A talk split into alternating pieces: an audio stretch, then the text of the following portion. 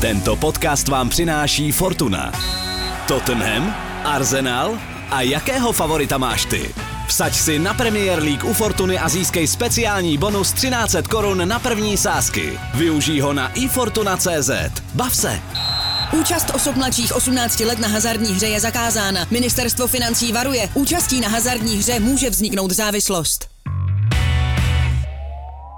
Dobrý den, přeji všem faninkám a fanouškům podcastu Angličan. Já si troufnu říct, že jedno z těch vůbec nejlepších podcastů, které můžete slýchat v českém éteru, dneska bude trošičku jiný, protože pan Jiří Hošek má spoustu práce.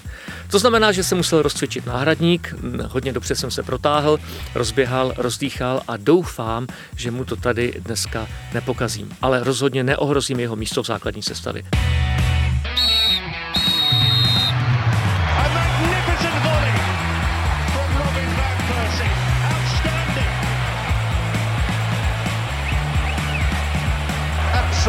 Top class, unstoppable.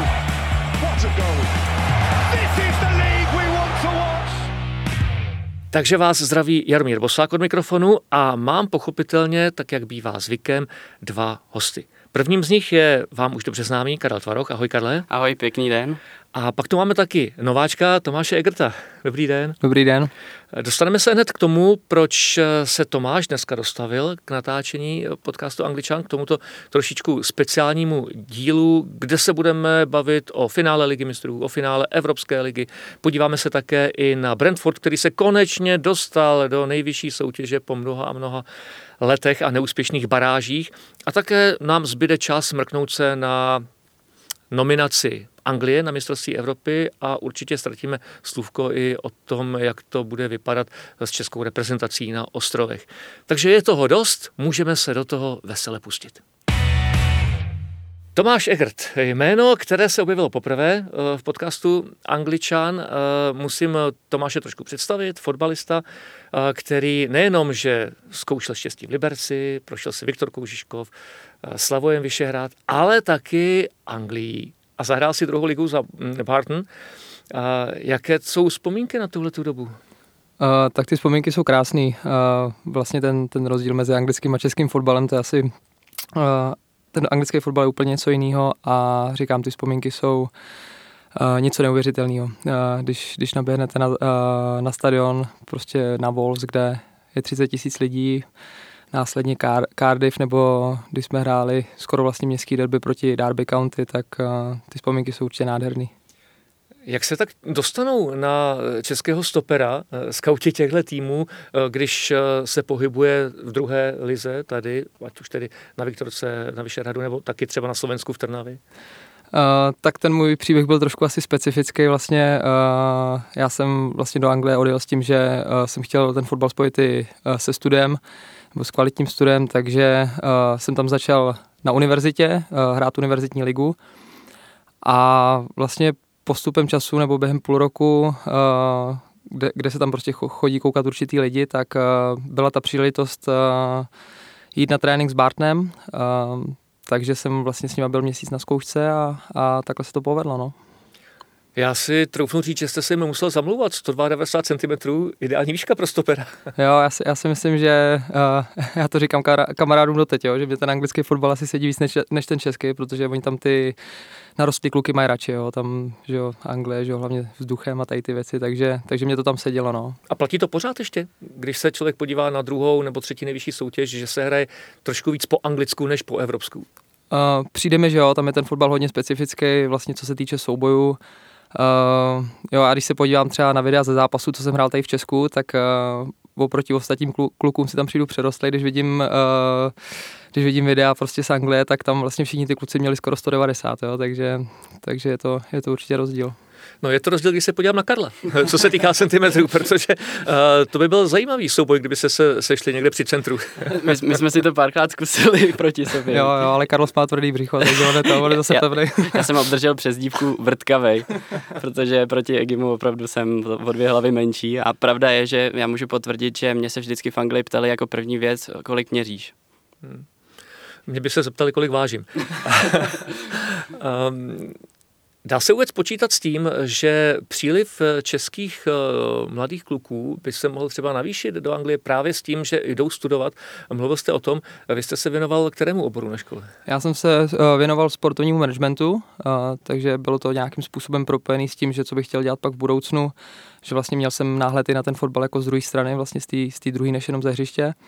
A co se týče toho přílivu českých kluků, já si myslím, že uh, teď si myslím, že to bude složitější, uh, jelikož díky, vlastně nejenom díky koronaviru, uh, který doufejme bude co nejdřív pryč, uh, tak i vlastně díky Brexitu vlastně se to tam hodně zkomplikovalo, že udělali vlastně co se týče kvót a různých vlastně co se týče i pracovních povolení, tak udělali kvóty vlastně na fotbalisty, myslím, že jsme se o tom s Karlem bavili, a že nějak se přesně musí schvalovat vlastně anglická asociace, i když vás, vás ten klub chce, tak ta anglická asociace vás musí schválit, jestli jste dostatečně šikov, nebo dobrý na tu, na tu anglickou soutěž. V podstatě to jsou takový fotbalový víza, by se dalo hmm. říct. Uh, No jo, ale pro kluky z nižších soutěží to je určitě složitější v tom, že mm, jak bývaly kvoty na reprezentační starty a podle toho se určovalo, jestli může dostat pracovní povolení nebo nemůže, tak eh, těžko to chtít od eh, mladého hráče, který vlastně nemá reprezentační zkušenost. Je to tak vlastně, ale jako tyhle kvóty se stahují čistě na IFL, což je vlastně první a čtvrtá anglická, takže do těch nižších soutěží, co, co, co se týče pátý, šestý anglický vlastně, že jo, i kde byl Carlos vlastně, tak, eh, tak tam je to pořád jako možný, no, tam se ty pravidla nevztahují. A z vašeho pohledu, kvalitativně, kdybyste to měl srovnat, protože když se řekne pátá nejvyšší soutěž, tak se tady eh, fotbalovému fanouškovi vybaví krajský přebor. A říká si, no tak to asi žádná velká sláva nebude, ale v Anglii je to fakt asi trošku jinak. Je to, je to, je to jiný, je to vlastně, je, je to, uh, já si myslím, že to je daný prostě kulturně a, ekonomicky a všechno.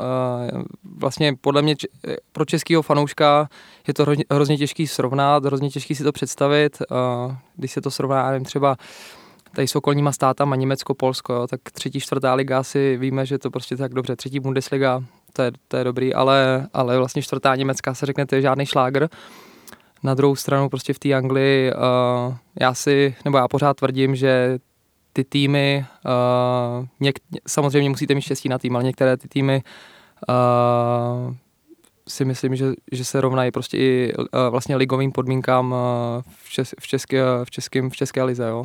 Já nevím, můžeme si dát za příklad jako třeba Notts County, který, který působí vlastně uh, v pátý, že jo, anglický, takže uh, nejstarší klub na světě, jo, sponzor Puma, ty, ty kluci, ty kluci mají prostě výborný prostě tréninkový zázemí, finanční zázemí, jo, tam je to prostě úplně něco jiného. Troufnu si říct, že to je srovnatelný s Českou ligou. A je to přitom pátá anglická soutěž. To znamená, že mm, když se budeme bavit čistě o tom žebříčku pátá nejvyšší soutěž v Čechách, krajský převod, mm. tak v Anglii se z toho dá vyžít? Určitě. Když budu mít smlouvu? Určitě, já si myslím, Určitě, že... ano tam, tam je strašně zajímavý, třeba ten Notts County, tak, tak to je opravdu klub, který je profesionální. V té páté lize už je většina klubů profesionálních. No. Dokonce i v šesté lize jsou profesionální kluby. A co se týče toho Notts County, tam je třeba strašně krásný příběh. Oni mají od, od svých eh, prvopočátků mají takový specifický vztah s Juventusem a byly to partnerský kluby od začátku a když byl v krizi Juventus, pomohl jim Notts County, když byl v krizi Notts County, pomohl jim Juventus, který jim hradil drezy, když se stoupili. A dokonce Juventus před pár lety i pozval na otevření svého, stadionu na exibici, což bylo úplně neuvěřitelné pro ty hráče.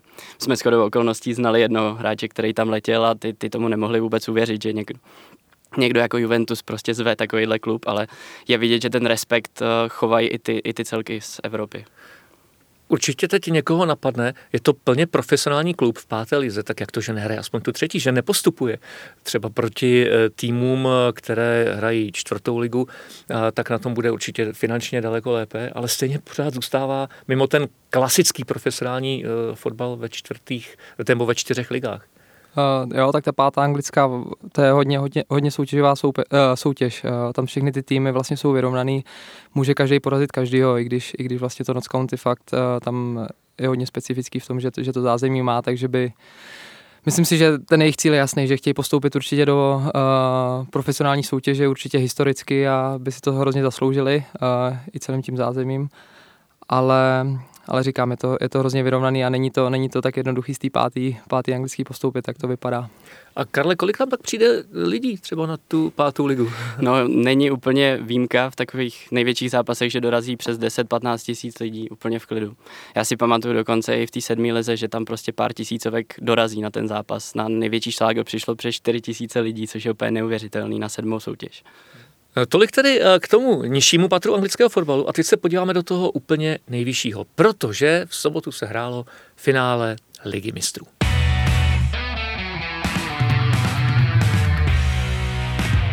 Anglické kluby dokázaly, eh, že patří k tomu nejlepšímu v Evropě. Ono se zase není moc co divit, když se člověk podívá na finanční podmínky a na kvalitu Premier League.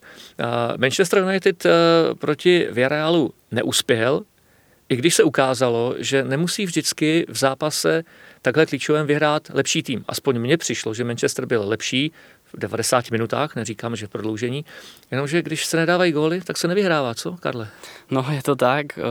Eh, myslím si, že eh, si zaslouží Emery poklonu za to, co předvedl s Villarrealem, s týmem z města, který je známý spíš eh, pro továrnu na keramiku, než pro turistický ruch a mají asi 50 tisíc obyvatel. Mně to připadá pořád jako neuvěřitelná story, prostě podle mě i nedoceněná trošku. Každopádně ten, ten výkon United, eh, mně tam přišlo, že oni jsou neskutečně vycucaný už z toho ročníku. Přece jenom United nemají až tak široký kádr jako uh, ty nejlepší anglické kluby, bych řekl, co se týče kvality minimálně.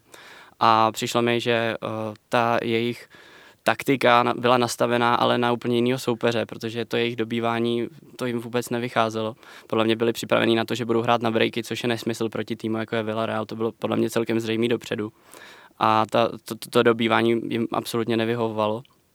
A pak teda za mě jako Bruno Fernandes, který vyhraje los a dobrovolně si vybere 40% šanci na vítězství, to mi přijde neuvěřitelný.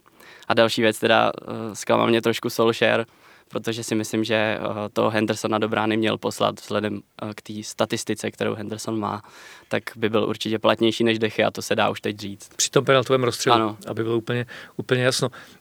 Já když jsem eh, zápas viděl, tak jsem si říkal, že asi nebude úplně nadšený ani Gary Southgate, reprezentační trenér Anglie, protože bylo vidět, že Rashford není ve své kůži vůbec. Eh, jestli je to tím, že eh, přece jenom ještě není úplně zdravotně v pořádku, nebo, jak říká Karel, má to tak akorát po sezóně. Jak jste to viděl vy, Tomáši?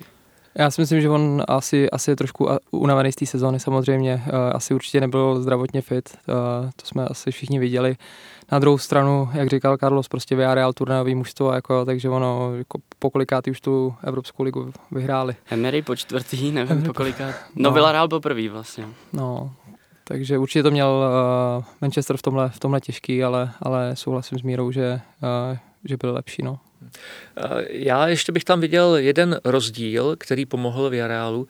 Daleko lépe mu vyšla střídání, respektive střídající hráči se daleko lépe zapojili do hry a bylo to především v prodloužení eh, výrazně vidět. A to teda klobouk dolů před těmi střídáními, protože to, jakým způsobem se ty hráči zapojili do toho zápasu, já bych si, já bych si vlastně nevšiml, že tam jsou noví hráči, pakliže bych tam neviděl z nich ještě tříští tu energii, takže samozřejmě jako bylo vidět, že vystřídali, ale, ale vlastně v tom, v tom plusovém měřítku to bylo, ne, nebylo tam v podstatě uh, zapadli hrozně rychle do, do toho jako soukolí a, a tomu zápasu strašně pomohli, takže souhlas. A pak kopací technika brankáře Ruiho, to teda taky klobouček. No musí to být pro hráče určitě svým způsobem nepříjemná chvíle, když v podstatě penalty nekope snad ani na tréninku a pak jde jako devátý, desátý v takovéhle chvíli, v takovém rozstřelu. Určitě to není ideální, no, ale kolikrát se říká, hoďte mě do bazénu, že já budu plavat a je to lepší, takže, takže proč ne zase na druhou stranu. Dneska tady není Jirka Hošek, eh, ale přesto otevřu pro něj velmi bolavé téma, protože Manchester eh, United pásne po Harrym Kaneovi velmi výrazně. Eh, myslíte si, Tomáši, že to dopadne? Že Manchester ten balík za Kanea pošle? Těžko, těžko, těžko říct, ale určitě, určitě víme, co je Harry Kane za hráče. Tím, že chce odejít z Tottenhamu, asi se, asi se nejde divit. Jo, co se týče jeho individuálních statistik, tak všichni víme, že asi někde jinde, ale co se týče tý, těch klubových trofejí, tak, tak moc nevyhrál. Takže, takže se není, není čemu divit, že chce odejít, ale uh, určitě by to byla si myslím pro Manchester dobrá investice, jelikož uh, Cavani už má taky nějaký roky. uh, Greenwood, Greenwood ještě mladoučkej, když taky pan střelec, co, to tak vypadá, takže určitě by ta investice byla dobrá. Jak by to asi nesli fanoušci Tottenhamu, Karle, když by došlo k hypotetickému duelu Harry Kane versus Tottenham? no, myslím si, že to neponesou určitě dobře, ale zase na druhou stranu, jak to vidí i Jirka Hošek, myslím, že to vidí většina jejich fanouškovské základny, prostě Harry Kane Tottenhamu absolutně nic nedluží a to, to, to, co tam předved, bylo prostě fenomenální. Ten, ten klub pozvedl na úplně jinou úroveň a uh, myslím si, že to nakonec tak uvidí i Daniel Levy. A jak ho dobře známe, podle mě není vůbec možný, aby to Kejna dostal někam jako do, do dalšího klubu v Londýně. Takže jako potenciálně třeba ten Manchester by ještě možná připadal v úvahu. A já dokonce si myslím, že uh, kdo ví, jak na tom Harry Kane je, co se týče jeho zdravotního stavu, ale dovedu si představit, že by Daniel Levy vymyslel nějakou, nějakou lišárnu a prostě ho klidně prodal uh, za fakt jako šílený peníze, kdyby věděl, že třeba už ten jeho čas možná přichází. A když to tak uh, sledujete, protože oba máte vztah k anglickému fotbalu, uh, je vůbec reálné, že by se mm, Kane dostal za hranice Anglie, že by šel třeba do Španělska? Já si tak vždycky vzpomenu na případ Greta Bale, tam se to teda dvakrát nepovedlo. Tak možný, možný je všechno. Já si umím Harryho Kanea představit asi jenom asi v Realu Madrid. Jako I ta Barcelona by asi pro ně nebyla úplně ideální, když, i když proč ne. Uh, zas na druhou stranu, přesně jak si Miro říkal, uh, ty angličani to mají v tom zahraničí těžký, jo, že prostě ten fotbal asi anglický je hodně specifický, oni jsou na to zvyklí. Harry Kane, prostě takový typický, typický anglický útočník buldoček, že jo, takový prostě jako souboj, tohle střelec. Uh, ale myslím si, že Real Madrid by mu určitě seděl. Jo, jako zase, proč ne, je to, je to Real Madrid, no. To by měl Jindra radost, kdyby to slyšel. Tolik finále Evropské ligy a podíváme se zpátky do soboty, kdy se hrálo velké finále ligy mistrů mezi Chelsea a Manchesterem City. A sáskové tendence před zápasem jednoznačně favorizovali Manchester City. A ukázalo se, že statistika je hezká věc, uh, eventuálně sáskarské předpovědi, ale realita může být úplně jiná. Uh, úplně na rovinu se zeptám, Karle, ty jsi čekal, že by měl vyhrát Manchester? Já si myslím, že v těchto utkáních je velmi zrádný, když je jeden tým výrazným favoritem. A já jsem věřil mnohem víc Chelsea asi než většinová společnost.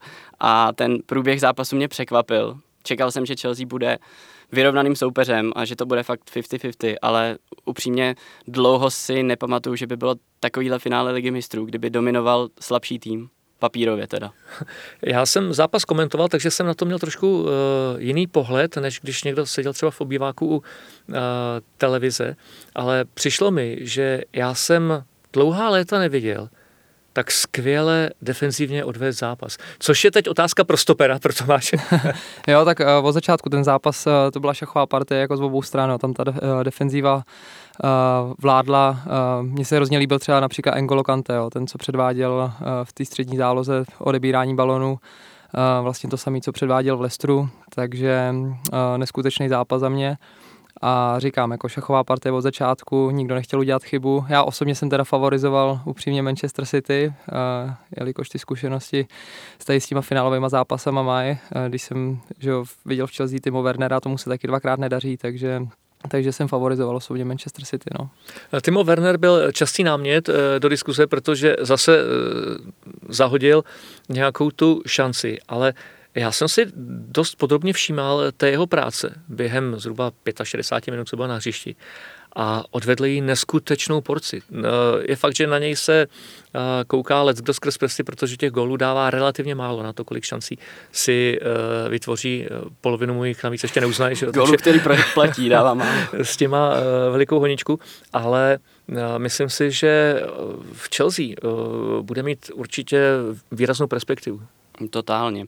Eh, ten, ten Werner eh, mně se třeba upřímně fakt líbí a ten jeho přínos pro, pro, pro ten klub, pro ten tým je, je fakt obrovský. Eh, myslím si, že je škoda, že prostě je zatracovaný díky tomu, že prostě kvůli tomu, že ty góly nedává. Nicméně ten, ten, ten, to, co on přináší té Chelsea, ten jeho pohyb, to, jak dokáže trhat tu obranu, on, on taky neuvěřitelně unaví tu obranu, to je taky takový aspekt, který jako si těžko někdo přečte v novinách, že prostě díky eh, kvůli Wernerovi byli tak unavený ty stopeři, prostě to nikdo jako si nepřečte, že jo, to už člověk musí potom vidět. Já si myslím, že tomhle zápase bylo možná klíčový, že eh, Guardiola nepostavil klasickou šestku, vlastně jak hrál, to, takhle, takhle v podstatě odehrál všechny zápasy v sezóně, kromě jednoho a do druhého teda se vrhnul takhle. A ono to potom umožňovalo Chelsea prezentovat se úplně stejným přechodem do útoku jako v tom FA Cupovém zápase, kdy v podstatě Chelsea přes hlavně levou stranu přes Chilwella se dostávala potom za přihrávky za obranu, buď hledal Mounta, anebo a nebo to dával rovnou za třeba na toho Wernera. A přesně tenhle ten samý vzor byl vidět v tom zápase. A bylo tam vidět, jak, jak se vlastně Mount na, na ten gol, na tu golovou přihrávku, která byla taky fantastická, výborně počkal ještě na Haverce, což je taky příběh jako prase, že Ten Haverc eh, to prostě hráč, který stál 70 milionů liber, bylo mu to eh, omílaný pořád a nakonec teda rozhodne finále Champions League. Ono to nemusí být jednoduché pro takového hráče, jako je Kai Havertz a ono se to samozřejmě těžko srovnává, když jde člověk kopat druhou ligu uh, v Anglii a nebo otevře kabinu v Chelsea. Ale to přijetí u kluka, který je těžkým introvertem, což Havertz je, a zvykání si na něco nového, tak ono to musí s těmi výkony minimálně první týdny, měsíce něco udělat. Určitě vždycky, vždycky ta adaptace uh, na nový prostředí vždycky, vždycky trvá, záleží asi na tom, jaká jste povaha. Já jsem skoro okolností četl uh, nějaký rozhovor o Timo Wernerovi, jak jsme se tady bavili a ten, ten zase tam vykládal o tom, jak, měl, jak, jak bylo pro ně těžké adaptovat se na, na anglický fotbal, že v Německu byl zvyklý, že ty kluci měli ty stopeři 180 nebo 185, rychlý běhavý, tohle najednou přišel do Anglie a dvoumetrový borci, jo, takže tam, jo, že, že každý souboj bolel a taky si na to nemohl zvyknout. Ale co se týče té tý povahy, uh, pro toho introverta to asi je daleko, daleko větší šok, než, než když je člověk otevřený a extrovert. Jako no, takže. A vy jste to měl v Bartnu jak?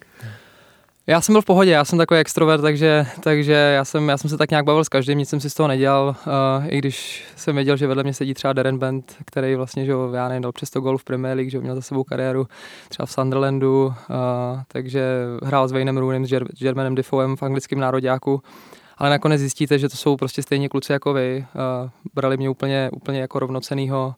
Uh, Benty se stal můj dobrý kámoš, vlastně pak jsme spolu hráli Fortnite, jako jo, takhle po večerech na Playstationu a on je, on je fakt jako, i když mu je přes 30, tak on byl předostlý dítě, kdyby prostě to byl 20 letý kluk a furt samý srandičky a, a tak, takže, takže říkám, tam uh, tam zapadnete do té kabiny. Když se vrátím na stadion Dragau v Portu, a k zápasu mezi Chelsea a Manchesterem City, tak eh, když už tady padla řeč o tom, že Werner utahal stopery, kteří toho měli fakt po těch 65 minutách dostat, Tomáš by mohl uh, mluvit o tom, jaké to je, když musíte odkopat celý zápas na tomhle postu a už 30 minut před koncem taháte nohy.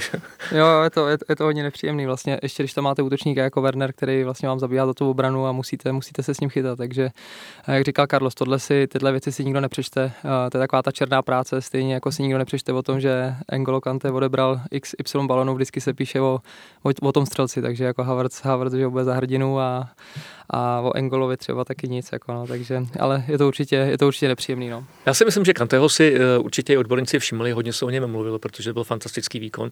Uh, v podstatě pokryl uh, celou útočnou hru City a zbytek si mohl zahrát fotbal, ale když se vrátím ke stoperům, tak už i v minulých týdnech se hodně mluvilo o tom, že Ruben Diáš, eh, nejlepší hráč sezóny, eh, nesmírně pomohl Manchesteru na místě stopera a z mého pohledu vytáhl eh, do té nejvyšší kvalitativní úrovně i Stonce, který byl před rokem víceméně na odpis. No jo, ale najednou přijde finále a Stones byl nejslabší článek defenzívy. Zkušený kluk, reprezentant. A jestli s ním cvičili nervy? Je to dost možný, protože ty chyby byly naprosto základní, co předváděli hráči City. A fakt by mě zajímalo, jestli s tímhle Tuchl počítal, protože přece jenom ten přechod Chelsea byl někdy hodně zjednodušený, ale neuvěřitelně z toho těžili. Takže otázka je, jestli si toho hráči všimli třeba sami a rovnou se na to adaptovali, říkali si, hele, oni jsou dneska nějaký nejistý. Taky další faktor možná vliv Pepa Guardioli, který je mi upřímně hrozně líto, protože to, jakým způsobem se on možná sám přehrává občas a jak, jak se o něm mluví v tom negativním slova smyslu, že on to vždycky nějak jako překombinuje a pře, přemyslí, prostě chce to přechytračit, tak já se trošku obávám, že k tomu zase malinko sklouznul. A ty hráči, jak vidí, jak mu na tom taky záleží, tak podle mě možná na ně něco spadlo. Hmm. Pro mě tam byl veliký rozdíl ještě v jedné věci.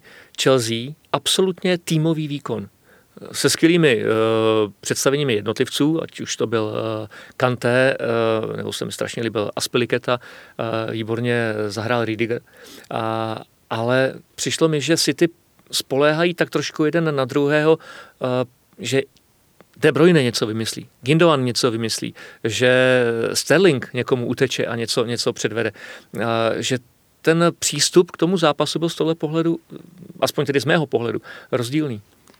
Jo, přesně tak. Ještě jak jsme se bavili, mě to, mě to upřímně šokovalo, jak, jak Stones byl třeba šílený tenhle zápas. Nemyslím si, že tam byla nějaká nervozita, to je jenom takhle o tématu. A čím si tedy myslíte, že to bylo? Já, já netuším, netuším, jestli, jestli se špatně vyspal, neměl den, těžko říct, ale eh, říkám, takový zápasy za sebou jako těžký zápasy měl, hrál na mistrovství světa za Anglii, jo, taky, taky hráli, to, to byly v semifinále nebo hmm. došli, takže ty, takže ty těžký zápasy za sebou má, takže asi, asi, asi jenom, jednoduše neměl den. No, Takový ale... to první balon se nepovede a už se to veze?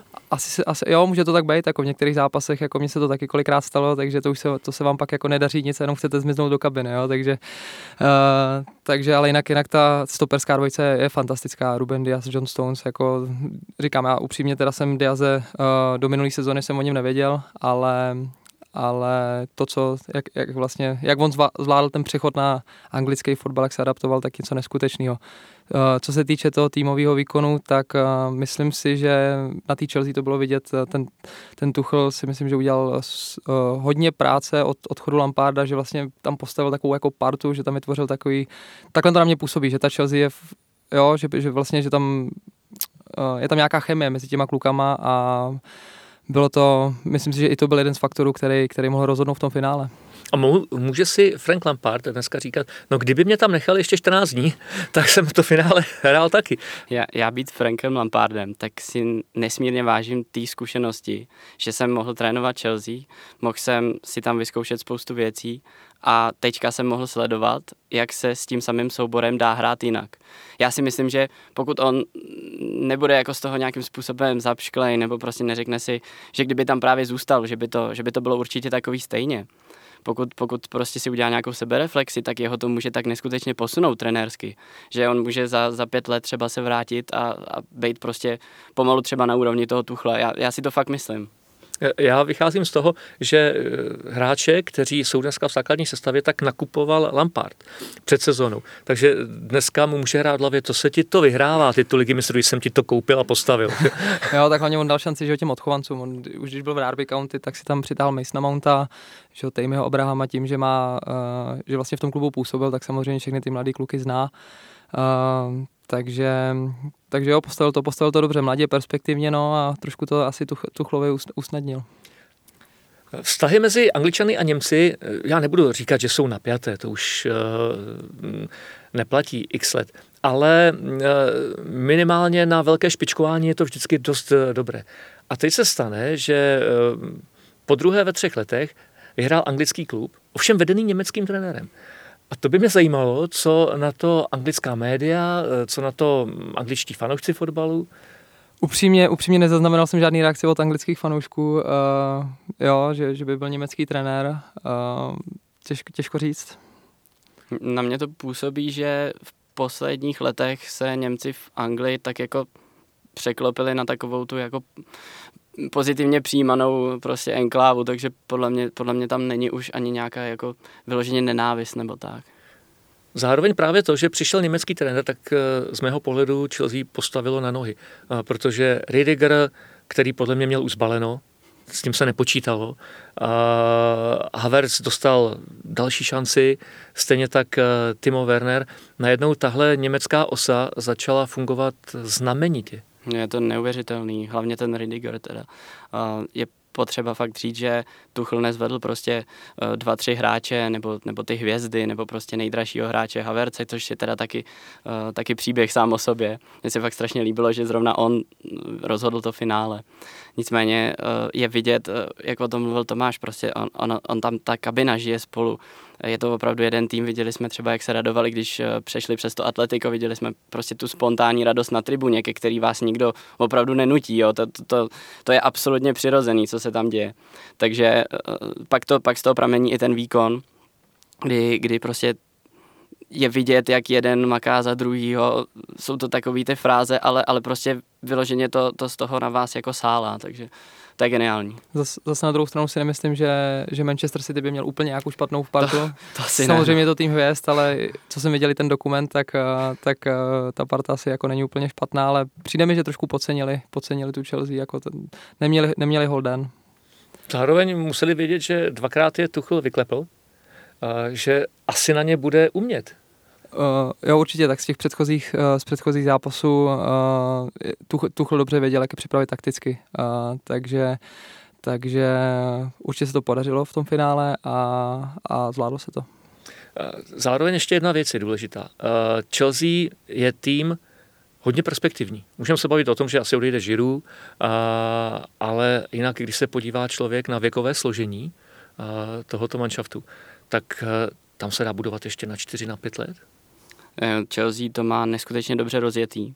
A v podstatě, když si to srovnáme s tím kádrem, který vyhrál Ligu mistrů, ten, ten, ten historický triumf Ligy mistrů s, s Petrem Čechem, eh, tak tam většina hráčů byla už tak jako na odchodu.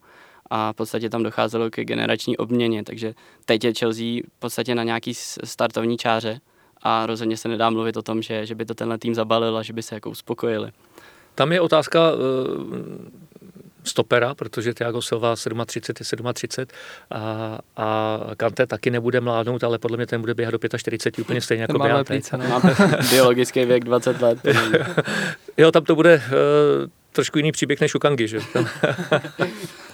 Mluvili jsme o tom, že pro Guardiolu je to těžká chvíle protože on přišel do Manchesteru s tím, že vyhraje ligu mistrů a pořád se to nedaří. Tituly v Premier League fajn, to je úžasná věc, ale Liga mistrů utíká on si to vyzkoušel, ví, jaké to je s Barcelonou, s Bayernem, ale um, v Manchesteru City to na mě působí trošku jako prokletí. Uh, jo, dá se vůbec uh, vmyslit se do pozice Pepa Guardioli, co se mu tak asi honí hlavou v tuhle chvíli? Je to pro ně určitě asi těžké, ale o tom prokletí zrovna jsem četl článek, kdy uh, kdy uh, když odcházel Ea Ture, tak ho prokleli africký šamani, jo, takže, takže možná s tím prokletí něco na to možná bude, jo, takže, uh, ale určitě jako pro, pro Pepa tohle, uh, tohle musí být hrozně těžký zkousnout. Uh, všechny, vše, ve všech uh, týmech, kde byl, tak tu ligu mistrů vyhrál a tohle si myslím je ta poslední uh, vlastně kapka, co on vlastně musí zvládnout, uh, zvládnout ze City, jo, jak prostě v Premier League válej, uh, v poháru anglickým vyhráli vlastně všechno, co se dalo, jenom ta Liga mistrů mu uniká, takže, takže určitě není v jednoduché pozici, uh, aby přemýšlel, co dál pak. No. Ono se mu vlastně nedá nic vyčítat v průběhu sezóny. Uh, svého času na podzim se City moc nedařilo, pohybovali se kolem desátého místa, dokonce pod ním, a, ale Guardiola dostal důvěru, když se tak trošku začalo spekulovat, jestli náhodou neodejde v zimě, zůstal a e, ten tým opět postavil na nohy, Eh, dal čas zkušeným hráčům, aby zase dostali chuť na fotbal, aby se eh, dali dokupy po zraněních a po eh, dalších problémech, když třeba někdo onemocnil covidem. A, a najednou na jaře to byla nezastavitelná mašina, takže vidět, že on s tím týmem skutečně umí skvěle pracovat a dokáže ho naladit. Akorát prostě přijde poslední zápas a najednou boom. On je, on je fantastický, co se týče dlouhodobější přípravy a co se týče takového toho, na co všechno se dá nějakým způsobem připravit, co všechno se dá vybudovat, naplánovat. Prostě takové ty věci, které může jako proaktivně on nějakým způsobem ovlivnit. Ale jakmile dojde na jeden zápas, tak jako jasně, on rozumí fotbalu asi úplně nejvíc pomalu ze všech lidí na světě, to je jako ne- nespochybnitelný, ale asi má takovou tu tendenci trošičku se, jako podlehnout emocím třeba, nebo uh, zrovna ta Chelsea, jo, já si myslím, že on s ní musel, on s ní musel mít vyloženě vítr, protože eh, on s ní prohrál nejvíc zápasů eh, ze všech týmů, se kterými hrál, tak prohrál s Chelsea, myslím, že devět zápasů nebo nějak tak. A určitě mu to novináři předhazovali a, a určitě to v té hlavě musel mít. Takže podle mě eh, u něj je takový to neštěstí, když dojde k tomu jednomu zlomovému zápasu, který je navíc zlomový už po několikátý v řadě a po několikátý v řadě se nepoved, tak je to tam strašně hezky vidět. On se fantasticky připravil na tuhle sezónu, která, která byla eh, naprosto unikátní. On velmi dobře pochopil, že bude potřeba, aby, aby rotoval ten kádr maximálně. On pochopil, že bude potřeba, aby se naučili bránit, aby nepotřebovali dávat prostě pět gólů v zápase, protože na to nebudou mít sílu. Takže on, je, je tam vidět, že on velmi dobře tomu rozumí, ale bohužel občas dochází na tyhle selhání. Zároveň ale příběh tím pádem pokračuje. Honba za titulem v Lize mistrů pro Guardiolu s Manchesterem City je pořád v běhu. Pořád běhu, uvidíme příští sezonu, jestli, jestli jim to vyjde, no. Doufejme, že jo.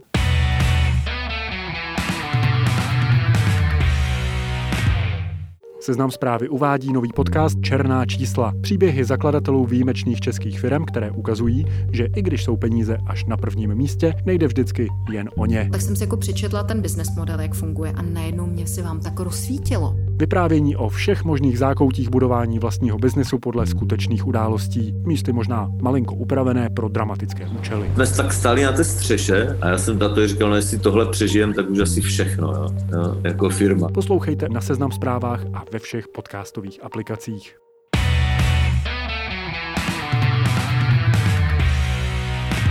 Posloucháte podcast Angličan. Jaromír Bosák v zastoupení Jiřího Hoška se snaží kormidlovat eh, diskuzi, kterou můžete sledovat pochopitelně na seznamu zprávy, ale také na Spotify, na Apple Podcast a na dalších eh, platformách. Jinak nezapomeňte, že tenhle podcast taky můžete zařadit mezi ty vůbec nejlepší podcasty v republice a že by si to zasloužil, že, pane Hošku? Budeme se ale věnovat i aktuálním tématům, co se týká fotbalu samotného. Probrali jsme Evropskou ligu v finále, probrali jsme Ligu mistrů s Tomášem Egertem, Karlem Tvarohem, ale když se bavíme o anglickém fotbale, tak nemůžeme vynechat veliký příběh dalšího londýnského klubu, který bude konečně hrát Premier League. Brentford konečně zvládl baráž po mnoha negativních zkušenostech za poslední desetiletí, tak dokázal přehrát Swansea a bude hrát Premier League. To je pro anglický fotbal, pro Londýn asi veliká událost, Karle je to obrovská událost. Dokonce uh, jsem viděl takový dojemný příspěvek, kde byli dva fanoušci Brentfordu, kteří zažili poslední sezónu Brentfordu uh, v nejvyšší anglické soutěži, což bylo před 74 lety nebo pěti. Uh, takže ta, ta, ta, ta událost je fakt neuvěřitelná. Brentford je klub, který Eh, poslední, eh, posledních několik let eh, je na výrazném vzestupu, dostali se se čtvrté anglické soutěže do druhé, kde, kde tak jako byli na hraně toho postupu v podstatě každou sezónu a budoval, tam, budoval se tam každoročně velmi zajímavý kádr. A Brentford je velmi specifický tím, jak, jakým způsobem pracují s datama a jakým způsobem vyhledávají, skautují hráče, který, kteří jsou v podstatě podhodnocení a následně je velmi, velmi dobře, velmi draze prodávají eh, do, do jiných celků Premier League například. Druhá liga, něco, co si Tomáš vyzkoušel.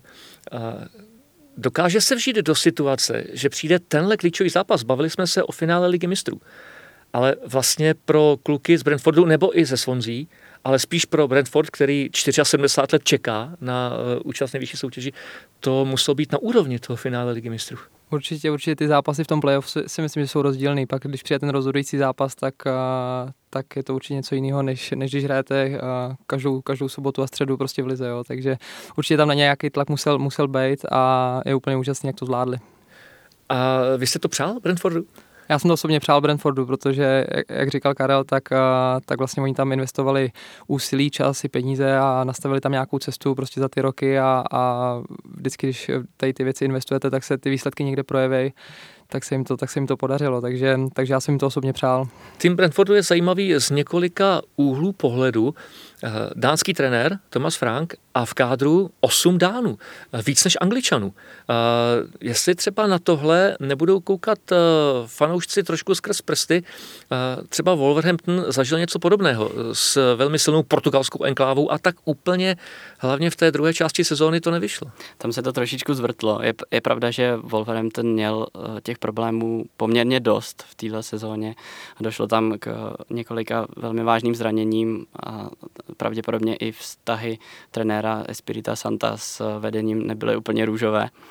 ale myslím si, že ten Brentford je teď trošičku jinačí příběh, tak, takový popel, popelkovský trošku a, a myslím si, že ten jejich vzestup je teďka vnímán velmi, velmi pozitivně a, a ten klub má teď uh, takovou tu nálepku v podstatě uh, herního stylu Brightonu s tím, že jsou ještě takový neokoukaní a a podle mě tam nebude moc, moc lidí, kteří by jim nepřáli aktuálně. Zase na druhou stranu moc lidí se na stadion nevejde. Tam je asi kapacita 17,5 tisíce, takže maličký stadion na poměry uh, uh, Premier League pro srovnání menší než Craven Cottage. A to už něco znamená. Že? A, a nádherný teda. Jo, stadion určitě eh, pěkný. Eh, jde o to, kdo na něm bude hrát, protože už tady padla řeč o tom, že Brentford je založený na tom, že vychová hráče a prodaje dál. A jednoznačný marketingový trhák podle mě teď v létě bude nejlepší střelec Brentfordu. Eh, Ivan Tony, který nastřílel 31 gólů, předtím za dva roky v Peterborough 40. A urostlý, dynamický hráč, skoro 190 cm mám pocit, a těch 31 gólů ve druhé nejvyšší anglické soutěži, to je eh, vysvědčení, které ho musí posouvat nahoru. Určitě, určitě ty, ty statistiky mluví, mluví za vše. Uh, samozřejmě rozdíl hrát eh, čtvrtou, druhou nebo třetí a druhou anglickou a, a Premier League, jo. takže uvidíme, jak se s tím Tony popasuje, ale, ale myslím si, že já osobně typu, že, že, že ty góly taky dá i v té Premier League. A teď mi vlastně napadá, že vy jste Tomáši musel fanit Brentfordovi, protože uh, tam je pořád české zastoupení. Že v kádru je Jan Žamburek. Otázka je, jak to s ním bude do příští sezóny, protože letos toho moc nenakopal, respektive takřka nic. Byl ještě na chvilku na hostování. Uh, on byl na hostování ve Shrewsbury, hmm. pokud se nepletu. Uh, je to tak, tak uh, moc moc toho tuhle sezónu neodehrál. Každopádně hrozně moc bych mu to přál. Uh, další český jméno v Premier League, bylo by to krásný. Uh, nicméně on je pořád mladý, takže, takže uh, i když by to náhodou nevyšlo, tak pořád, pořád je v týmu Premier League a, a když by šel ještě někam na hostování, aby se mu vedla nějaká sezona, tak určitě to pro ně bude taky dobrý krok. Hodně se i v českém eh, fotbalovém prostředí mluví o tom, že Brentford je takový zázrak, že se hodně pracuje s mladými hráči, neokoukanými, ale já to musím trošku korigovat, protože ono to úplně pravda není. Není to žádná mateřská školka, která by čirou náhodou eh, porazila giganty a dostala se do Premier League. Eh, když se podívám na eh, kapitána Jansona, švédského reprezentanta, který je 30 letý, stejně tak Dalsgaard, dánský reprezentant, 31 let, kapitán a jeho zástupce, tedy členové základní sestavy, mají toho fakt hodně odkopáno i na té mezinárodní scéně a mohl bych mluvit o dalších borcích mezi 24 a 27 lety, kterých je plná základní sestava. Ano, mladíky tam najdete, Eh, hrávali třeba v Liverpoolu, eh, hrávali v Manchester United, eh, v akademích, ale v Ačku si nekopli a zatím si moc nezahráli ani Brentfordu. Takže ono to není postavené jenom na tom, vemu si 18-letý kluky a vystřelím se do Premier League. S takhle mladým kádrem by to prostě nebylo možné. Já, já jsem, co, co jsem slyšel ze svých informací ještě od Matěje Majky, který působil taky v Bčku Brentfordu, tak i to Bčko je neskutečně našlapaný tým. Tam je strašně zajímavý například, že Bčko Brentfordu nehraje žádnou soutěž, soutěž. Oni cestují po Evropě a hrajou zápasy s Bayernem Mnichov a takovými těma, to si pamatuju, že s nimi hráli minule, ale prostě objíždějí ty velkokluby a je to strašně zajímavý model. Nicméně eh, není tak jednoduchý ty hráče integrovat v takhle, v takhle mladém věku a nejde to dělat eh, v nějakém extra velkém počtu. Eh, tam je strašně důležité ještě zmínit, že partnerský klub je Mitjoland, což tedy klub českému publiku velmi známý. A možná, a, že letos zase. možná, že letos na něj narazíme znovu. A, a odsud taky, taky pramení, je tam, je tam určitá cesta pro, pro ty třeba nejlepší hráče, kteří už jsou vyzkoušení v těch skandinávských soutěžích, potažmo v Lize mistrů, což už víme, že, že to nebudou úplně žádný nazdárci. Takže tam, tam potom z toho taky uh, je, je kde brát v podstatě a ten, ten prostor hlavně Skandinávie mají velmi dobře zmapovaný. Eh, Bečko eh, Brentfordu už o tom eh, mluvil Karel zeptám se vás Tomáši, dokážete si to představit? Vlastně nehrát regulérní soutěž, nemít před očima tabulku, jak na tom zrovna jste, potřebuji vyhrát nebo potřebuji uhrát aspoň bod a, a místo toho jezdit po Evropě, když letos to bylo samozřejmě velmi složité, ale asi se to znova vrátí do tohohle módu. Já jsem právě chtěl říct, že to hrozně zajímavý, že tenhle model funguje, jo, protože samozřejmě je rozdíl, když hrajete pod nějakým eh, výsledkovým tlakem a než když prostě objíždíte velkou kluby, samozřejmě asi je to za tu cenu, že ty zápasy jsou kvalitnější, když hrajete proti Bayernu, Mnichov, Realu Madrid, jiný styl fotbalu, jo, je to asi se uh, víc, víc naučíte, poznáte něco nového, ale přece jenom uh, když pak přijde ten profesionální zápas, řekněme to tak, jakože pod, pod tím tlakem toho výsledku, tak, tak je to prostě něco jiného. No. Takže je hrozně zajímavý, že to, že tenhle, uh, tenhle styl takhle vlastně uh, zvolili uh, a že jim to funguje. Je to hrozně zajímavý. Mě by právě docela zajímalo, protože jsem se na takovouhle fotbalovou úroveň nikdy nedostal jako hráč, jak to v té hlavě může být nastavené, když vlastně pořád hrajete v uvozovkách přáteláky a teď najednou skočíte do Ačka, kde si vás vytáhnou a máte hrát zápas, který rozhodne o tom, jestli se třeba dostanete do playoff. Tak asi zase záleží na, na, na povaze každého jednotlivého hráče, jak to kdo, jak to kdo snáší. Uh, já bych to třeba srovnal u nás, třeba když byla juniorská liga, jo, tam taky uzavřená soutěž, prostě nehrálo se, nehrálo se eh, o výsledky, o, o žádného padáka postupnic, takže a pak ty kluci vlastně přišli do Ačka, jo, nebo do jiných klubů na hostování a najednou se tam na ně řvalo, jo, že, že prostě jo, prémie, tohle, body, nemáme to, nebo máme, jo, zase to. Takže, takže je to určitě, je to určitě velký rozdíl. Uh, říkám, uh, záleží na každé individualitě toho kluka, jak se s tím srovná. Mně upřímně vždycky to bylo, to bylo víceméně jedno, jestli, jestli hrou pod tím, uh, pod tím tlakem výsledkovým, nebo, nebo jestli se hraje přátelák. Já se zeptám možná teď úplně mimo, ale když jste narazil na juniorskou ligu, uh, byl to dobrý projekt? Já o tom to spochybuju. Já, já o tom taky pochybuju. Jako já, když uh, jsem tam působil v těch 18, tak, uh, tak mě to přišlo víceméně, uh, v tu dobu mi to přišlo jako výborný projekt, jo, že jsme si vlastně prodloužili takový ten dorostenecký věk, jo, bylo to, uh, hráli jsme proti že jo, Spartě, Slávy, že jo, to všechno, všechny tady ty věci, ale ale takhle z toho dlouhodobého hlediska určitě si myslím, že je daleko lepší ten model, když ty, když ty Bčka hrajou ty druhý, třetí ligy, protože přesně ten, ten tlak toho výsledku, uh, mužský fotbal, je to, je to prostě něco jiného. Ty kluci, uh, ty kluci pak přišli kolikrát do těch týmů na hostování do druhé ligy uh, a, a prostě koukali, že to je prostě jiný styl fotbalu. Na druhou stranu, Anglie je postavena úplně jinak, eh, pokud se budeme bavit o eh, rezervních týmech. Tam vlastně klasická Bčka toho našeho typu tak úplně eh, neexistují. V podstatě rezervní týmy jsou dorostenci, by se dalo říct. Tam, tam už de facto po nějakých 17 letech začínáte být buď to zralý pro Ačko, anebo zralý pro odchod, takže tam už se to potom velmi rychle jako nějak tříští a, a, a rozbíjí, protože prostě v Anglii jde o, ten, jde o to odchytnout ty hráče co nejdřív.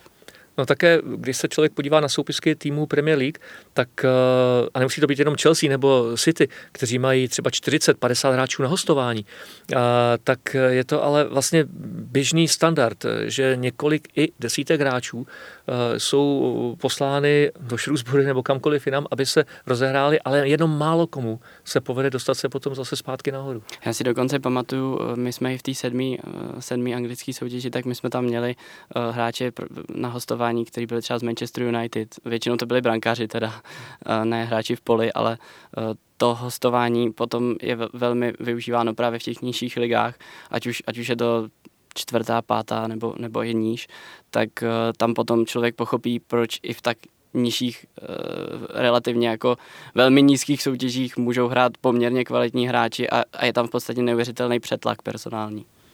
Logicky se potom eh, stává, že klub ze třetí ligy fakt asi může hrát vyrovnaný zápas eh, s klubem, který třeba v Čechách usiluje o postup do té nejvyšší soutěže. Určitě, my jsme, my jsme i v Oldhamu měli vlastně na hostování vlastně uh, Botwick, Botwick Jacksona, který, který vlastně hrál za Manchester United, vyhrál s ním Premier, Premier League, jo, pravý back byl i ve, Wolver, ve Wolverhamptonu, stejně, stejný ročník jako já, takže tam ty kluci na hostování byli a uh, tady z těch týmů, jo, třeba z Liverpoolu a takhle, takže uh, takže určitě pak uh, je to přínos pro ten klub, uh, i pro ty hráče, je to, je to plus plus pro oba. Takže to nebrali nějak úkorně, že byli posláni třeba do čtvrté ligy, Vůbec ne, vůbec ne. Tam právě ta mentalita je taková, že ty kluci prostě jsou, jsou jak takový jako hrdí na to, že prostě vůbec hrajou, jako ať už je to kdekoliv, i když prostě jde 17-18 letý kluk do, do 6. do 7. anglický, neberou to vůbec jako nějakou hambu. Oni jsou prostě šťastní, že můžou odehrát 30 zápasů za, za sezónu a vědí, že to posune. Jo. To si myslím, že je takový trošku největší rozdíl tady uh, jako mezi českou a anglickou mentalitou, že kolikrát, když pak kluka by poslali ze Sparty, já nevím, do, do ČFL, tak, tak jako si říkáte, co na to řeknou kámoši, ty jako jo, prostě nebo takhle, no, že prostě ty budu hrát tamhle někde, já nevím. Teď se vší úctou, když řeknu třeba se zazbuzany, jo, nebo takhle, tak jako je to rozdíl oproti Spartě. Uh, tam se to prostě v Anglii takhle nebere. Tam, Přesně tak. No. Oni, oni, oni se prostě nebojí, nestydějí se sehnout a já mám ještě na tohle fantastický příklad. My jsme měli uh, v té sedmé lize, tak jsme měli brankaře, kterýmu bylo 17. v té době a jeho propustili z Manchesteru City šel do Stoke City, takže do Championship a on z těch našich zápasů lítal na srazy reprezentační osmnáctky anglický, takže jako žádný závátko a byl absolutně profesionální, byl fantastický. A oni to vnímají jako, jako perfektní zkušenost s tím rizím chlapským fotbalem, ať už je to v podstatě na jakýkoliv úrovni, pro ně je to prostě to všechno, ta jejich kariéra. A když už musí jít tam, tak tam prostě půjdou a budou dřít nedo, neodpustím si poznámku, eh, že asi on je to i pro ně rozdíl v tom hrát čtvrtou anglickou a třetí českou. No jasně, určitě, tak ten, ten, ten, ten rozdíl je určitě velký, ať už, ať už uh, uh, zázemím finančně vše, všechno, takže uh, ten rozdíl tam je, ale, ale říkáme, to je, to, je to pro ně skvělá zkušenost, tak říkal Carlos, ten, ten přístup je tam úplně jiný. Zázemí, to je taky důležitá věc, když se vrátím k Brentfordu, protože je to nováček, relativně malý klub, ale s dobrým tréninkovým centrem, to bez zesporu. Jenomže budget na to, aby přitáhli nějaké zkušené hráče, kteří jim pomohou v Premier League, a já si myslím, že bez nich se to prostě neobejde, tam asi nebude nějak extrémně velký. Byť se bude možná prodávat, eh, nějaké libry eh, přitečou, ale eh, nedá se počítat s tím, že by byli nějak extrémně aktivní na přestupovém trhu směrem ke zkušeným fotbalistům. Tam je, tam je určitě zásadní to, jakým způsobem naloží s tím balíčkem, který dostanou za ten postup který je, myslím, docela v solidním objemu.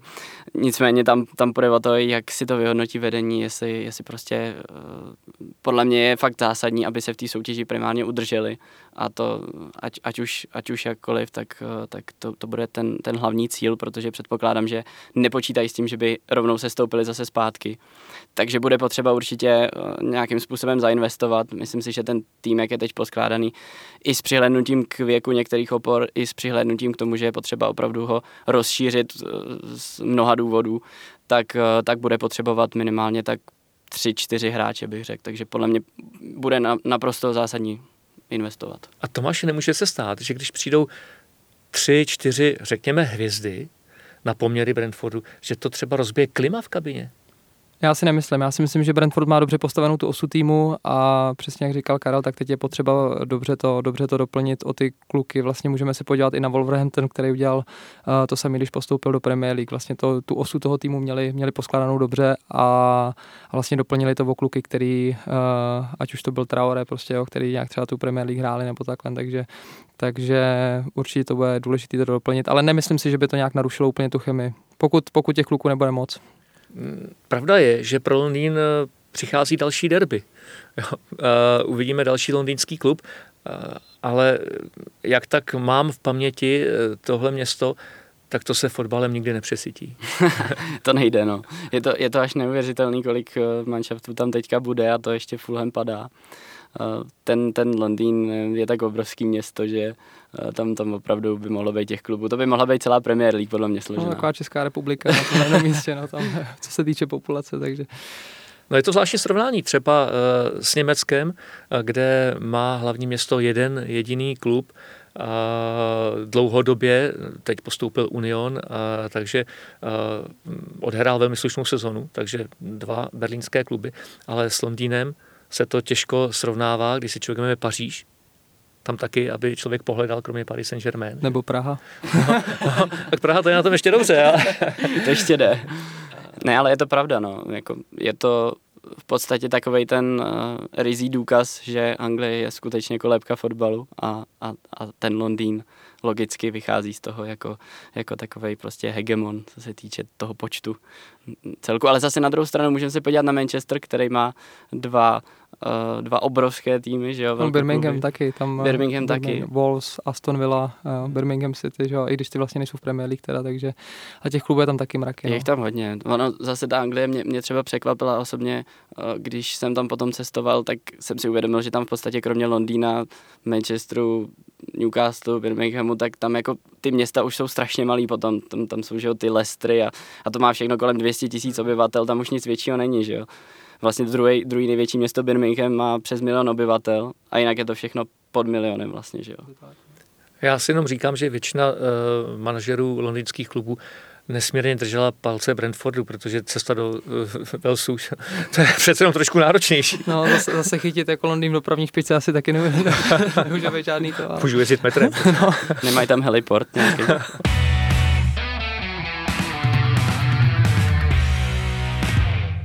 Karel uh, už tady mluvil o kolebce fotbalu, tak je to dobrá přesmička směrem k tomu, co nás čeká v nejbližších týdnech, tedy k mistrovství Evropy. A hodně se teď mluví o spoustě věcí uh, v České republice nebo v Chorvatsku, teď především o tom, že bude komplikovaná doprava na zápasy skupiny s Anglií a Skotskem. Já když o tom přemýšlím horem dolem, tak si říkám, že takhle nefer záležitost jsem při velkém turnaji se ještě nezažil, že Chorvati i Češi v den zápasu budou létat na utkání. To znamená, stráví pět hodin na cestě, když to sečtu.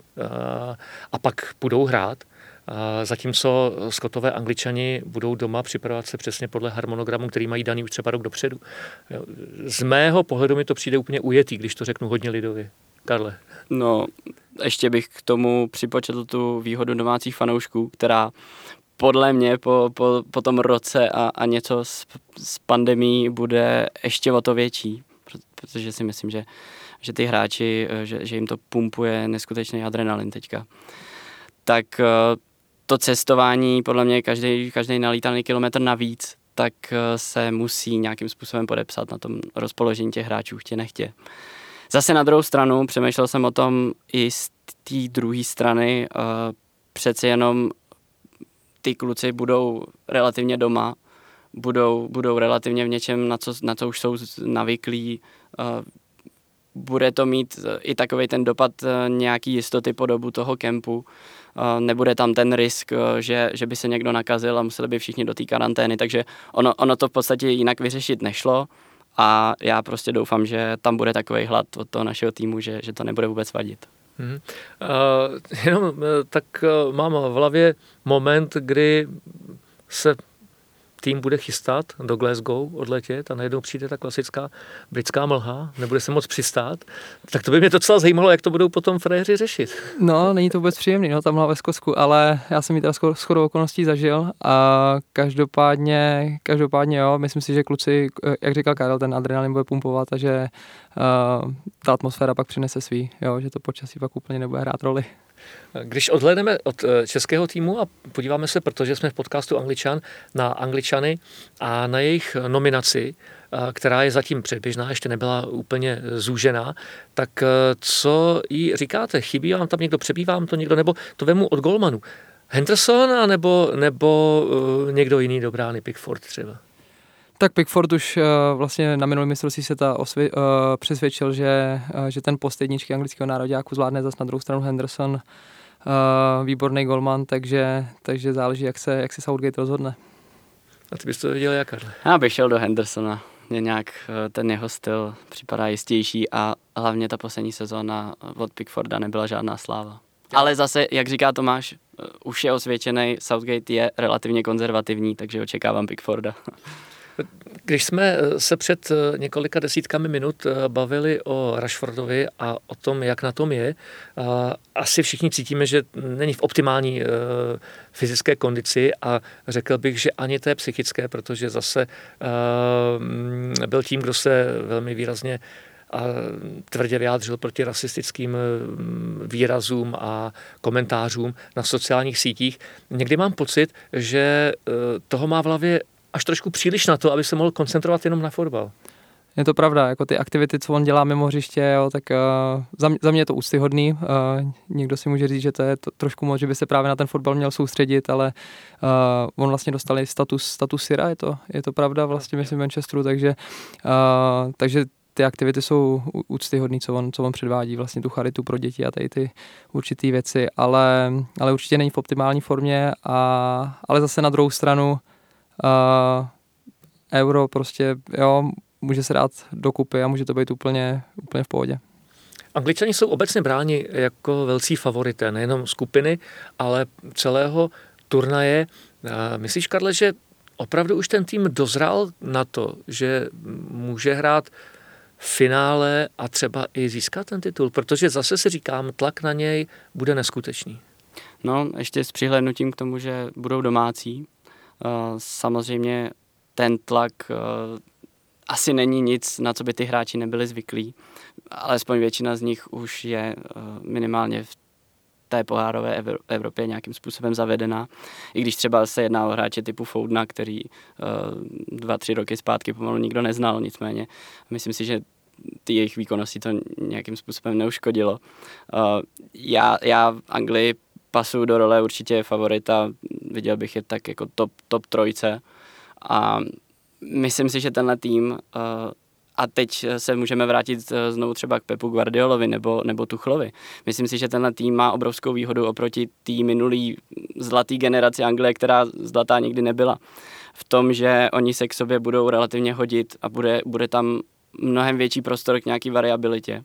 Myslím si, že tenhle tým je tak foremnej, že je to předurčuje k tomu, aby byli úspěšnější než ta minulá generace. Já myslím, že je hrozně důležité pro anglický národák je dneska to, že přední týmy uh, trénují právě lidi jako Guardiola, jako je uh, Tuchel a jako je Klopp, protože uh, oni hrají jiný fotbal, než byli angličané před lety zvyklí. A najednou, protože jsou takhle drillováni už třeba od 17-18 let, to dokážou přenášet i do národního týmu a je to jiný pohled na anglický fotbal, než v době třeba, kdy jste tam Tomáši působil. Souhlasím, určitě to je jeden z faktorů uh, vlastně, uh, když pak je ten zahraniční trenér a tak přinese jiný, jiný styl fotbalu a je to, je to určitě pro ty kluky uh, přínosný. Navíc, jak říkal Karel, prostě v té pohárové Evropě, když hrajou ty zápasy, tak, uh, tak určitě z toho, z toho bude anglický tým těžit. Uh, mají obrovský potenciál, myslím si, že i oproti poslednímu mistrovství světa budou ještě lepší, jelikož už někteří ty kluci tam ty zkušenosti mají.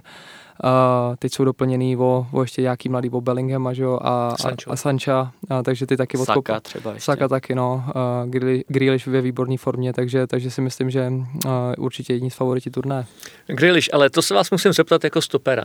Fantastický fotbalista. Umí všecko, uh, už se asi nedá nic víc naučit, ale ty simulace, kolikrát on se válí po trávníku, když kolem eh, metr proběhne protihráč, abych ho jako stoper zabil. No, jo, on to má, on to má rád, a tady ty kluky, co se válí, já moc rád nemám, ale, ale když je fantastický, fantastický hráč, jako odvedl kus práce, on je velký dříč. A taky bylo vidět, když hrála Aston Villa bez něj. Asi. Určitě, je to, je to to, tam určitě nějaký, uh, nějakým způsobem je lídr v té kabině. Já si myslím, že tím, že on je tam uh, dlouhou dobu, tak uh, vlastně ani neodešel z té Aston Villa, když tu možnost měl. Takže uh, i v té kabině on je jako velký faktor, takže, takže bylo pak vidět, když Aston Villa hrála bez něj. Ale říkám, skvělý hráč, trošku, trošku si víc lehá. Vím, že anglický publikum, eh, publikum to nemá moc rádo, jo. tam oni to berou spíš takovou jako hambu, jo. když si ten hráč uh, lehne, oni všichni, uh, ty hráči chtějí všechno většinou ustát. Jo. Takže pro mě zase byl teď trošku šok, když jsem se vrátil z Anglie do Česka, tak uh, tady, tady, tady, si každý zařve hned tyto faul, jako a v Anglii, v Anglii tam přijdete dvouma nohama dopředu a, a ty kluci to ustojí, prostě tohle jako, nebo jo, je to, je to prostě jiný. Jako no. Tam v podstatě rozhodčí neznají šlapáky jako faul. Že? Přesně tak, šlapáky si nepískají v Anglii, to je taky zajímavý, že tam, když jde, prostě jdete kolíkama dopředu, dopředu prostě do, do stejného balonu, tak uh, rozhodčí vám to nepískne. No ten Grealish není moc oblíbený, co se týče v podstatě asi kterýkoliv jiného místa, než je Aston Villa, protože když si vybavím třeba to finál, um, to derby s Birminghamem, když ještě byli v Championshipu, tak se proti němu rozeběh fanoušek neváhal v podstatě ho trefit, nevím, jestli to byl pěstí nebo mu dal facku. Jo, jo, to, to, to není tak dávno. Jo, ano, tak, jo. tak je vidět, že to dokáže jako opravdu rozmíchat takovýhle emoce v lidech musím opakovat, fantastický fotbalista, ale tohle by si mohlo odpustit, tomu, tomu body nepřipisuje. Mimochodem, ten styl fotbalu, o kterém jsme se teď bavili, udělám maličkou zpětnou kličku směrem k finále Ligy mistrů. Za mě fantastický rozhodčí Laos. Nechal hrát opravdu tvrdě do těla, jasně, nepříjemné, velmi nepříjemné zranění Kevina De Bruyneho, ale byl to ten takzvaný hokejový strom, nebylo to tak, že by Riediger po něm sekl nohou a, a zrušil mu koleno, ale snad kromě tohohle momentu uh, jsem neviděl žádný opravdu záludný, uh, drsný zákrok, ale hrálo se fakt hodně tvrdě, hodně do těla a rozhodčí to měl pevně pod kontrolou. Určitě za mě výborný, výborný výkon. Za mě, za mě, když ten rozočí na tom hřišti není moc vidět, tak, eh, tak odvádí dobrou práci, jo? že asi nikdo nemá rád, když se to kouskuje. Přece jenom fotbal je fyzická hra, ty soubek k tomu patří, takže, uh, takže když se to pouští, musí se to líbit publiku, vlastně přinese to daleko větší atmosféru. Uh, takže, takže je to daleko lepší, když se to pouští. Za mě výborný výkon. Já musím říct, že mě velice natchnul moment, kdy rozhočí zvedá Ridigera právě po zákroku na De Bruyneho. Sám mu pomáhá na nohy a v druhé ruce má žlutou a rovnou mu ji ukážeš. to jsem ještě neviděl. Teda. jo, to bylo fantastický a e, možná, možná to vypíchnul velmi přesně, e, že to byl takový ten způsob a styl, jakým, jakým on to utkání pískal a Uh, jak říkal Tomáš, prostě není vidět. Byl vidět v podstatě až v té fázi, kdy já jsem si ho začal všímat, kdy jsem dobrovolně sledoval ty jeho rozhodnutí. Eh, naprosto správně posouzená tahle situace s Ridigerem. Eh, víc takových rozhodčí, přeju si, aby, aby to euro proběhlo spíš v takovémhle rytmu, než, než v tom, eh, v kterým jsme sledovali třeba to posuzování, ať už offsideu v Anglii, nebo, nebo ty kontroverzní situace, které byly jeden zápas takhle, kolikrát i ve stejném zápase byly jinak posouzený, takže věřím, že se to bude pomaličku zlepšovat. Já ještě musím využít to, že tady sedí Tomáš a když padla řeč o Rashfordovi a o tom, jak vlastně válčí eh, s rasisty na sociálních sítích, eh, když si vzpomenete na svoji dobu, eh, kdy jste sedával v kabině v Bortnu nebo v Oldhamu, řešil vůbec někdo něco takového? Bylo to téma? Uh, vůbec ne, tam je prostě, tam rasismus je, je, je tabu. Přistupuje se přistupuje se k tomu jinak, než uh, podle mě tady v České republice, tady občas nějaký takový vtípky jako v kabině občas třeba padnou, jo, nebo takhle, jo, ale tam, tam je to absolutně tabu, tam uh, říkám, tam může být vtípek na to, že jste, na, jako jaká jste národnost, mě se smáli za to, že jsem jako Polák, pak jsem byl Rumun, pak jsem byl chvíli Rusák, jako prostě východoevropan, uh, francouzům nadávali do makaronu, jo, takovýhle, takže, ale co se týče, co se týče barvy pleti, tam je to fakt tabu a, a tam přesto nejde vlak, jako no. Ale jen si říkám, jestli to, když eh, je někdo vysmíván za to, odkud je, taky vlastně není rasismus. Je. Jako je to, je to, eh, je to pravda, no, je to, někdo to tak může, může brát, já jsem jako vtípky na tuhle adresu, já jsem se smál s klukama, jo, takže, takže záleží asi, jak, kdo to vezme. Uh, mě, to, mě to třeba osobně nevadilo. A co teprve angličtí zrskové, který... No, to je taky, jako oni do angličanů jako taky valej. Jako ty, to... to, to, byl ginger každou chvíli, to si pamatuju. Jo, jo, to, to furt, jako vlasy v plamenech a takovýhle. jo, takže to, to oni si jako nadávají i za ty akcenty, jako když je někdo z Newcastle, tak, eh, nebo, nebo z Liverpoolu, tak si, tak si smějou za to, jako že, že kdo jak mluví, jo, nebo když je tam Scott nebo Ir, takže to jsou tak, tak, to jsou tak jako normální vtípky, ale co se týče rasismu nebo jako barvy pleti, tak absolutně ne. To jsem se právě chtěl ještě dostat eh, ke vztahu Angličani a Skotové, že uh, to musí být uh, sem tam na hraně. Uh, jo, hlavně, hlavně když se oni, nebo takhle, když se Skoti s Angličanem baví, tak já jsem jim absolutně nerozuměl. Jo. Ta, ta, ta skočtina, to je, to, to je teda něco, to je takový kejhání, že to se, to se nedá. Ještě když se baví Skot s Irem, tak to je úplně hotovo. Uh, takže, uh, ale ta, ta, ta rivalita tam trošku je zase pro Skoty, pro Skoty je uh, to vlastně jak bych to řekl, velká, velká čest rád v Anglii. Každý Skot, který se dostane do Anglie, je to, je to sen z každého Skota, takže, takže tam pak zase ve Skotsku, když, když hraje Skot v Anglii, tak se, tak se na ně nahlíží úplně jinak. Hmm. Uh, ještě mm, douška k mistrovství Evropy a, a k anglické nominaci. Karle, tobě tam vyloženě někdo chybí? Nebo naopak přebývá? tak někdo tam určitě přebývá, protože zatím je, je to, je to uh, sestava o 33 mužích a bude se to muset nějakým způsobem ještě seškrtat a na to jsem teda upřímně zvědavý, protože mě tam, mě tam nikdo jako takhle vyloženě nechybí. Jak jsme se bavili o Tounym, dokázal bych si představit takového útočníka, protože přece jenom eh, teď, když se dívám na to, tak eh, je tam snad 9 nebo 10 útočníků, což mi přijde naprosto moc. Možná, možná bych se nebál z toho vyškrtnout Sterlinga, protože já mám pocit, že on, on to na tom Euro prostě nebude dobrý, jestli bude hrát. No to vypadalo, že Reed James mu zavřel dveře. je, je, to tak, no. Záleží samozřejmě, jak by si třeba vedl proti, řekněme, naší reprezentaci Chorvatsku, Skotsku, ta, ta naše skupina. Může mu třeba sednout ta konfrontace s těmito týmy, ale nedovedu si ho představit teď třeba proti Německu, Francii. Tento podcast vám přináší Fortuna. Každý, který poslouchá Angličana, se musí vyznat v Premier League. Schválně, vsaď si u Fortuny a zjisti, jak na tom si. Teďka navíc se speciálním bonusem. Zahraj si na ifortuna.cz a získej 13 na první sázky. Účast osob mladších 18 let na hazardní hře je zakázána. Ministerstvo financí varuje. Účastí na hazardní hře může vzniknout závislost. Poslední eh, vteřiny dnešního uh, dílu Angličana uh, teď pro vás budou velmi složité, chlapci, protože uh, musíte z na trh. Postoupí český národák? Já klukům věřím. Já klukům věřím. Uh, jsou tam kluci, kteří měli za sebou skvělou sezonu, ať už, ať už je to Tomáš Souček, Láďa Soufal, Alex Král, jo, tak uh, myslím si, že ten tým je uh, už nějakou dobu pospolu. Samozřejmě ta skupina bude obrovsky těžká, uh, takže já věřím, že to kluci zvládnou. Věřím, že by tam mohlo dojít k nějakému překvapení a že bychom mohli třeba i tu Anglii porazit. Já očekávám neuvěřitelné utkání proti Skotům, kde to bude opravdu emocema nabitý a myslím si, že je porazíme a myslím si, že cesta potom vede přes Chorvaty. Protože spolehat se na ten poslední zápas Anglii, která možná bude potřebovat ještě si urvat vítězství, aby zůstali doma, a tak tam, tam bych na to úplně nespolejhal. Nicméně já nám věřím a myslím si, že skončíme druzí ve skupině. Já jsem si tak představil, jak se jdou kluci rozcvičit před zápasem se Skotskem v dresech Ondro, jsme s tebou. jo, bude to hodně pikantní. Že by to té atmosféře hodně pomohlo, si myslím. Jo, jo. Eh, končíme eh, veselé. Já doufám, že podobnou náladu budete mít i vy, když eh, jste si vyslechli dnešní díl podcastu Angličan, který moderoval v zastoupení Jiřího Hoška Jaromír Bosák. Mými hosty byli Tomáš Egert. Děkuji za návštěvu. Díky za pozvání. A Karel Tvaroch. Díky, Karle. A, a budeme se těšit zase příště. Naschledanou už určitě v klasické sestavě za hlavním mikrofonem.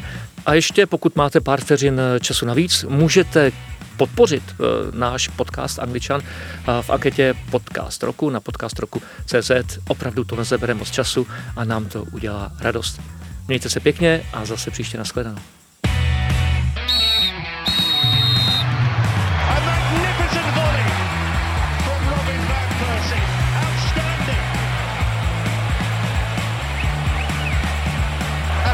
Absolutely top class, unstoppable. What a goal!